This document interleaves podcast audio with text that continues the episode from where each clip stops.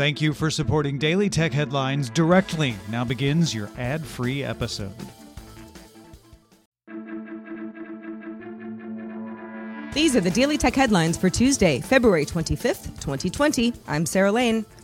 Amazon opened its first Amazon Go grocery store in Seattle, a seven thousand seven hundred square foot space without cashiers.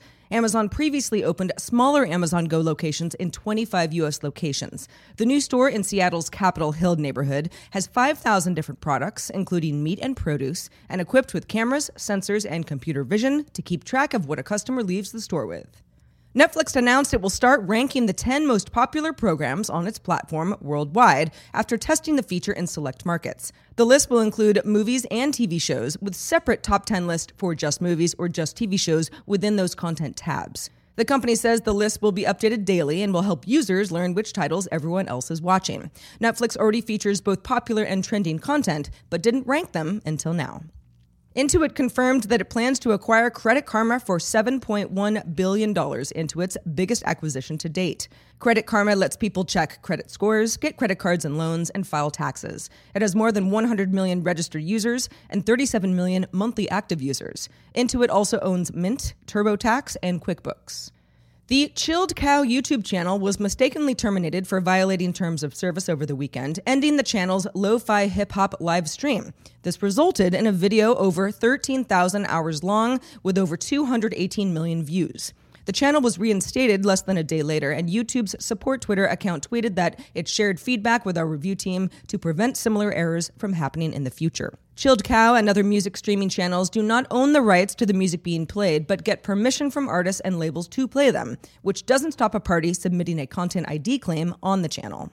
A new note from Apple analyst Ming-Chi Kuo predicts that Apple will release an ARM-based Mac in the next twelve to eighteen months. The chip will reportedly be built on a five nanometer process and expected to be used in the upcoming twenty twenty flagship iPhone models. The switch to ARM is said to give Apple more flexibility with hardware updates, which currently depends on Intel's development pipeline. In twenty eighteen, Bloomberg's Mark Gurman reported on an early-stage Apple initiative to transition Macs to ARM, reportedly named Kalamata. Expedia announced in an email to staff that it's laying off twelve percent of its workforce, or about three thousand employees. Expedia's travel leadership team said that the company had been pursuing growth in an unhealthy and undisciplined way and will eliminate certain projects and activities and limit working with vendors and contractors. Chairman Barry Diller and Vice Chairman Pete Kern took over day-to-day operations at Expedia after C E O Mark Ockerstrom and C F O Alan Pickerill resigned on December fourth. Ockerstrom took over when former C E O Dara Khosrowshahi left Expedia to work at Uber. Over the weekend, Samsung confirmed an employee had contracted the coronavirus. Samsung's factory in Gumi, Korea was shut down until Monday morning, and the floor where the infected person worked will remain shut down until the morning of February twenty-fifth. Co-workers who came into contact with the infected employee will be self-quarantined and tested for infection. The Gumi factory makes a small number of high-end Samsung phones for the Korean market. A county judge in San Diego, California, has ruled that food delivery service Instacart misclassified the majority of its workforce in California under state law A B five, which is designed to ensure that the gig economy and other workers are considered employees, not independent contractors, and thus are eligible for benefits like workers' compensation and unionization rights. Instacart says that it will appeal the decision.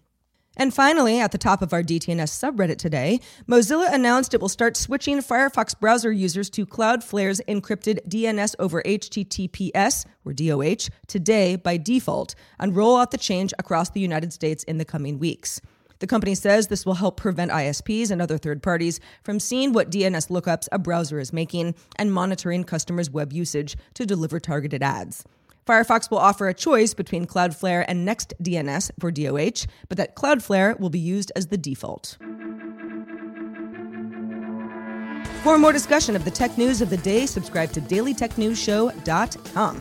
Remember to rate and review Daily Tech Headlines wherever you get your podcasts. I'm Sarah Lane. Thanks for listening, and we'll talk to you next time.